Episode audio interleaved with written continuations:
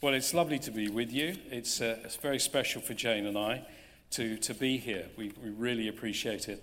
And I wanted to start by telling you about a business meeting I had just a few months ago. It was with a young guy that we'll call Dan. And Dan said this He said, I've got a great partner.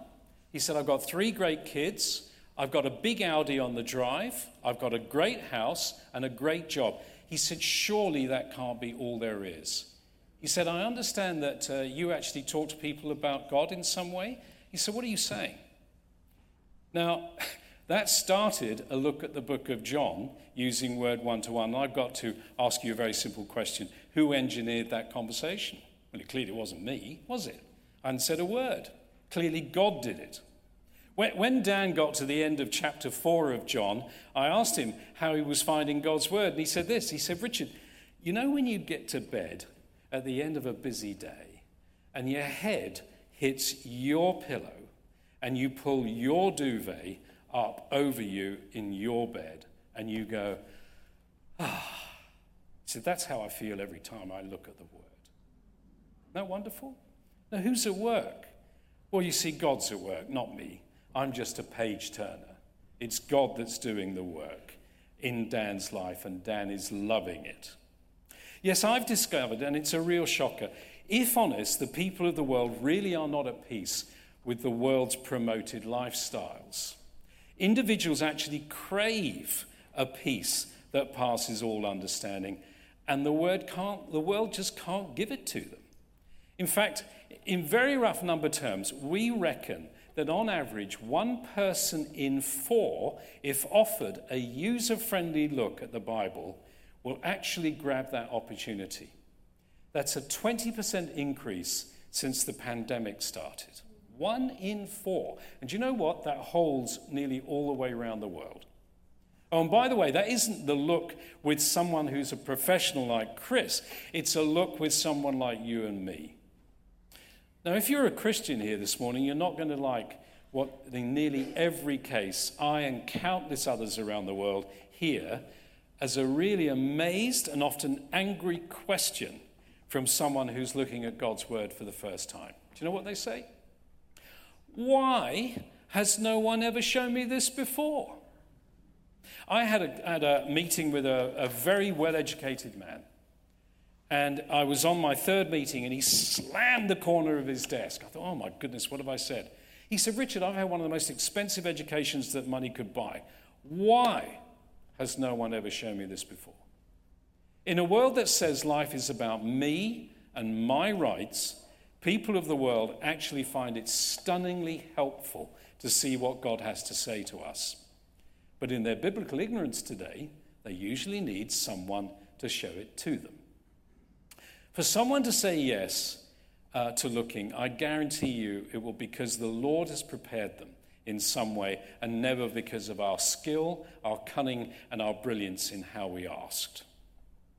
Hence, for this morning, I'm doing something rather different. Here is the title of this talk The Word Is It Where My Confidence Lies?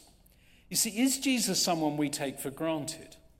We believe he existed, we follow him, we come to church. But when was the last time that we stopped and looked at exactly what the calling of the Word really is to each of our lives. To be blunt, is there something He calls us to do from the safety of our eternal relationship with Him? Well, to answer that, please come with me as we go for a short walk through John. I hope a journey that will surprise you, excite you, humble you, and fill you with assurance. And by the way, if you wouldn't call yourself a Christian here today, I am delighted you came. I hope you find this particularly interesting. Where shall we start? Well, we're going to start at the very beginning. And to do so, we're actually going to use some of the pages of Word One to One. So here it goes. It's up on the back behind me. In the beginning was the Word, and the Word was with God, and the Word was God. Now, look, this is a fabulous Bible teaching church, so I'm, I don't need to take you through these verses the way that the notes of Word One to One do on the screen in front of you. It's always, by the way, the word is on the left and then the notes are on the right. Rather, I want to tell you of the impact of these words on a guy called Martin. I bought Martin coffee for 15 months. And my phone went after 15 months, and it was Martin. Richard, I'd like to buy you a coffee. Well, I thought that's great. I've been paying for them for 15 months. This is going to be interesting. So I went for my free coffee. He handed me my coffee and he said, Richard, I knelt at the foot of the cross last night. I said, That's brilliant. What took you there? Oh, it was nothing you said.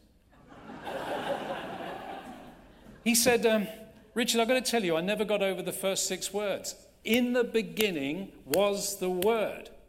He said, Those have been stamped on my memory like a beef iron that goes on a steak. Do you remember that sizzling look? It can't get it off my mind. He said, I've read Richard Dawkins. The man's an idiot. There has to have been a beginning. And then John, not you, Richard, then John showed me who the Word was, what the Word had come to do, how actually the Word died on a cross for my sins, and then offered me a life with Him in eternity. It was nothing you said, Richard. Well, what a relief. Isn't that a relief? He was fixated by what the Word had said. And what had Martin seen? Well, as the notes say, before time, before creation, before the beginning, God existed, and the Word was part of him. Now, can you think of an any other book in the history of printing that makes such an outrageous claim? What does verse 2 actually then add to that claim? He was in the beginning with God. Well, I had another contact that said to me, Hang on, whoa, stop, Richard, when we read this verse. He said, You mean God is not an amorphous mass? Well, no, he's personal. It's He. Yes, and, and being in place before the very beginning, God, including the Word, is eternal. Can you think of another book that raises the possibility of eternity? Now, by the way, it takes John until verse 17 to make clear that the Word is Jesus Christ. But these opening lines are monumental. You may be used to them because you've been a Christian for a while. But to the non Christian who doesn't know what the Bible says today, these are huge claims. Huge. And they don't get any smaller. Look at, look at sentence three, as I would call it, verse three to you. All things were made through him, and without him was not anything made that was made. So, John, the gospel writer, clearly is stating here is the creator of the universe. And it goes on to get even bigger. We're going to jump forward a bit. We're going to jump to John 1, verse 29. And here is John, the, uh, the um, Baptist, who is actually for the first time seeing Jesus. And here's what he says Behold, the Lamb of God who takes away the sin of the world. You see, John sees Jesus walking towards him and shouts out a unique title for Jesus. Look, look, the Lamb of God. It's a unique title. You know, he might as well have shouted, Look, you see that man over there? He's come to die. He's come to die as the ultimate sacrificial lamb.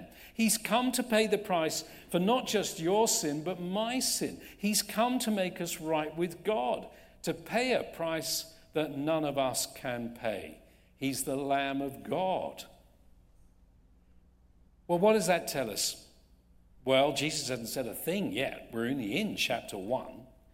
Jesus didn't die some tragically early killed off death. He wasn't stopped under man's authority. Rather, before his ministry even has started, John the Baptist is showing us that actually there was a plan. Now, in my world, a businessman doesn't take them long to realize that in the whole book of John, it reads like a business plan.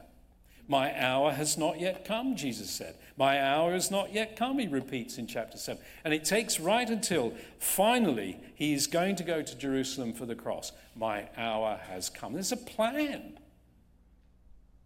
Well, what tremendous authority. Now, often I meet people who think one of two things. Number one, I've lived an upright life. Surely that will be good enough for God. It won't be right if, if having been good, I didn't get into heaven. After all, I've lived my life decently. I've cared for others. I, I've given to charity. In short, I've tried my best. Or I meet the absolute opposite. May well be people who go to church for a long time. I have no certainty about what comes next after this life, even though I've gone to church for years. Well, let's jump forward in John to where we went with our main reading today, and it's John chapter 5. And the reason we're going to look at it is because it's going to help us understand sin. Let's just go through it again. John chapter 5, and I'm concentrating on 22 to 24. Moreover, the Father judges no one, but has entrusted all judgment to the Son. So Jesus is given by God the task of being your judge and my judge. Sure, you might be thinking, I know this, but I may ask you have you really thought through the implications of what Jesus says next? Here's, here it comes. Please listen carefully to this. That all may honor the Son just as they honor the Father. Whoever does not honor the Son does not honor the Father who sent him. Now, what I've just read in verse 23 probably causes more shock when I share it for the first time with people than any other verse that we look at. Why? Because it raises the question that is such a vital one what is my sin? The answer if I'm not honoring Jesus, giving my whole life to Jesus, because I have understood that he died on that cross to pay a price for my sins that I can't pay, if I'm not doing that, then I cannot be right with God. It's not about what I have been doing in my life, it's whether I have fully given my life to Jesus in recognition of what Jesus has done for me. It's just not about whether I'm being good enough. Now, if Jesus is my judge, has taken my punishment for my sins, then to honor him is first of all to believe in him by accepting who he is and fully realizing what he has done for me. If you wondered today what Christianity is about, you've just heard it. Only then can I talk of giving my life to Him, falling in love with Him, and what He has in store to fulfill my life. Now, this is so important, I'm going to repeat it. Living our lives for Him is the natural outcome of honoring Him, not in my strength, but by my putting my faith in Him and His work on the cross. Therefore, I should be constantly asking my Savior, what he would have me do in his strength. Being right with God is entirely about whether we may have truly honored Jesus, and therefore fulfillment in our lives lies entirely with him. You want proof? Well, it's in verse 24. Let's have a look. Very truly, I tell you, whoever hears my word and believes him who sent me has eternal life and will not be judged, but has crossed over from death to life. John is telling us that what happens at the moment of our death, when your soul leaves your body, that moment has already been determined and assured when we first trusted Jesus at our conversion. Let's read it again. Whoever hears my word and believes him who sent me has, not will have, has eternal life and will not be judged. There's no interview at the gates of heaven in order to get in, but has crossed over from life, from death to life already. Now, look, this body I'm dressed in is really like a suit. And I can tell you that as in my, I'm in my late 60s, it's showing signs of wear and tear. For a start, since I got married, I've got to be very careful at this point because she's sitting right in front of me. But uh, since I've got married, I'm shorter. And uh, she's made me now wear hearing aids because apparently I can't hear women the way that I used to. well, one day this suit is going to hit the floor and Elvis will have exited the building. But if you have ever seen someone who has died, you know that the body is not the real person. They've gone. As John writes, their soul has crossed over from death to life.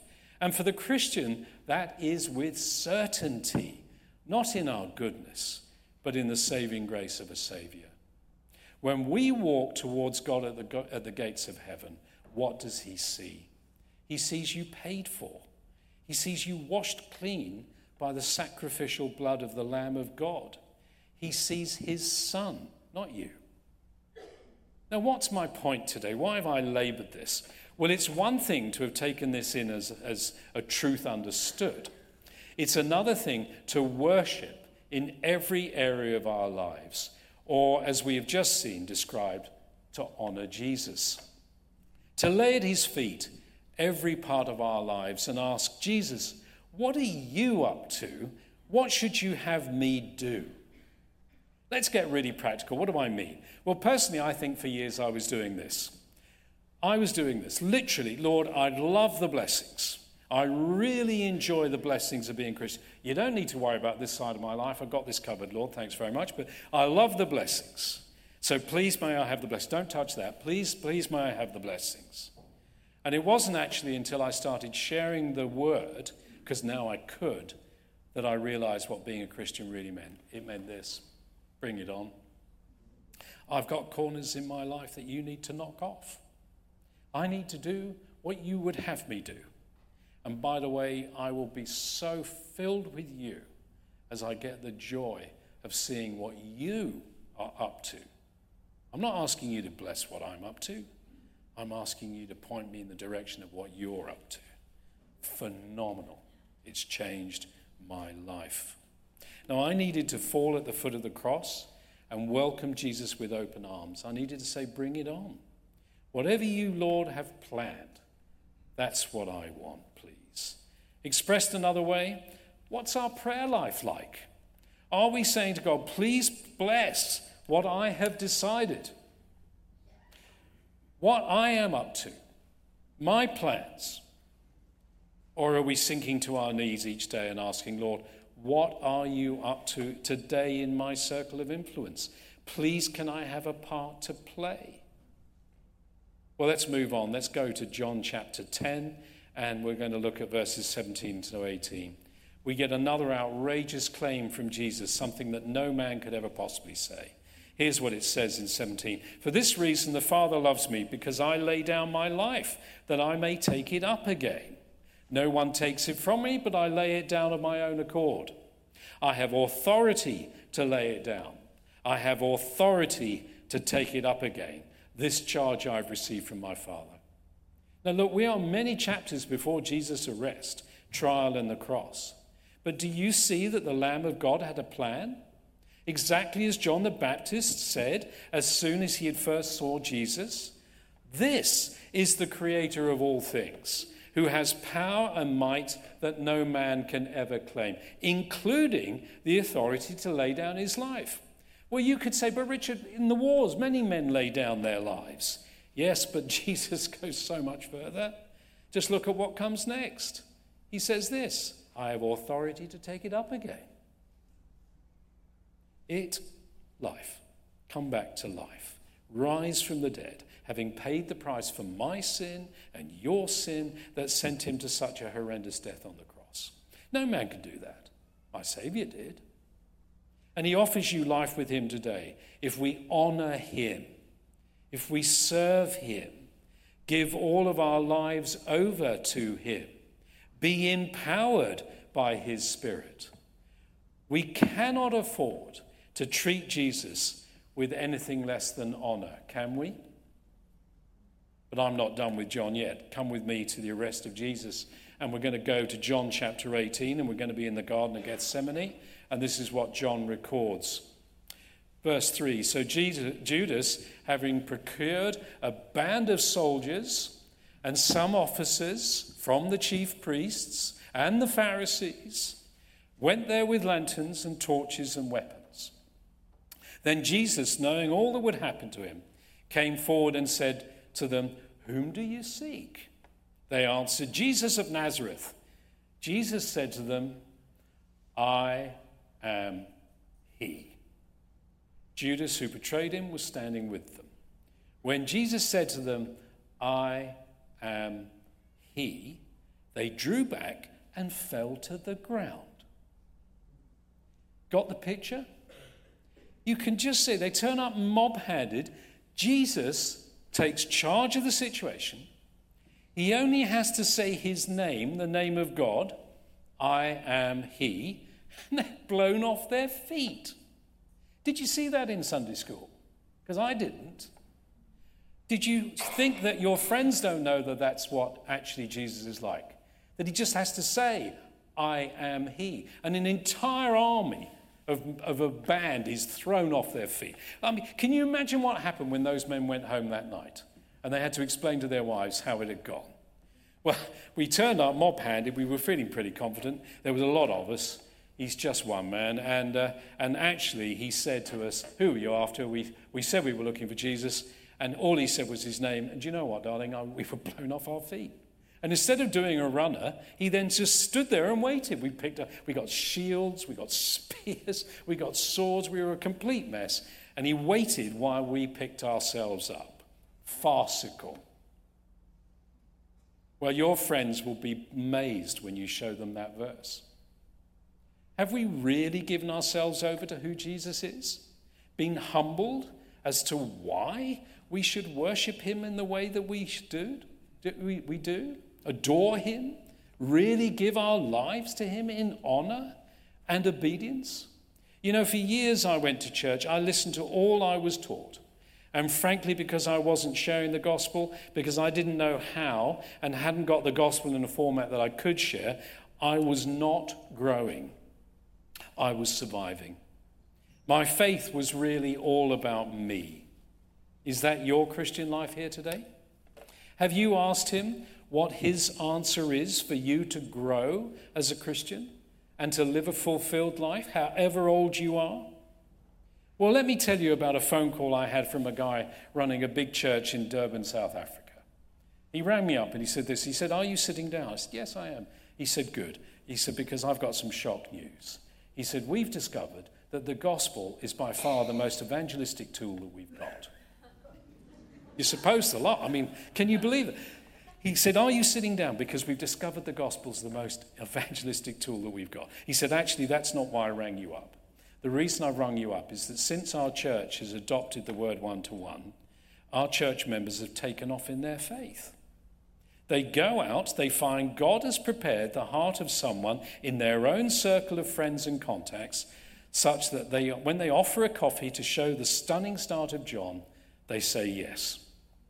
Then they discover that the Holy Spirit is with them as they turn the pages, Richard. They're becoming Bible sharers. The person is fixated by what the word says, not what the Christian says. The gospel train chugs from verse to verse, and the individual wants to see what Jesus says next. As for us as a church, he said, we have never seen a discipleship training program like it. He said, The Lord is personally training us, growing our faith as we carry out his great commission. He says it's transformed our prayer meetings. No longer we, please pray for my exam, please pray for the interview I've got, please pray for great aunt Agatha's cat, it's got rheumatism. It's now, please pray for George. George has said yes. Please pray for me because I'm seeing Penny tomorrow and I get to show her John chapter 5. Please pray for her. And they're coming back into our church and they're doing exactly what I did to Chris. They're getting hold of us as a ministry team and they're saying, Teach me more. I've seen the Lord at work through the living word this week. And by the way, let me introduce you to Tom, Dick, and Harry because they're now interested enough in Jesus that they're coming to church.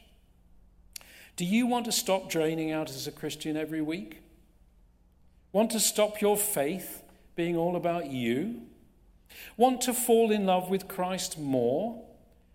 Well, do you believe that God knows all about your circle of contacts and just might have prepared someone for you to take his word to? Do you believe that? Do you understand that he will be with you as you do? Do you want your faith to be like that so set on fire as you went as you first became a Christian and as you honor and worship your Savior? Do you want to be like you were when you first became a Christian? Do you want to walk hand in hand with your Savior, knowing He's got a job for you to do, the Great Commission, that it's your job? Well, then don't let your faith just be about you.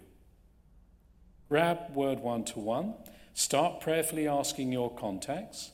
Stay and come at 12 o'clock today. I'm going to just be answering questions, which I know always come up. Get tickets and bring non Christian friends tomorrow night's dinner at Dynasty. My wife and I were uh, sent by the hotel to Dynasty, not knowing that's where we were going on Monday night. We went there last night. It's very good food. Do come. But the key thing is, is I'll invite your friend for you to actually look at John.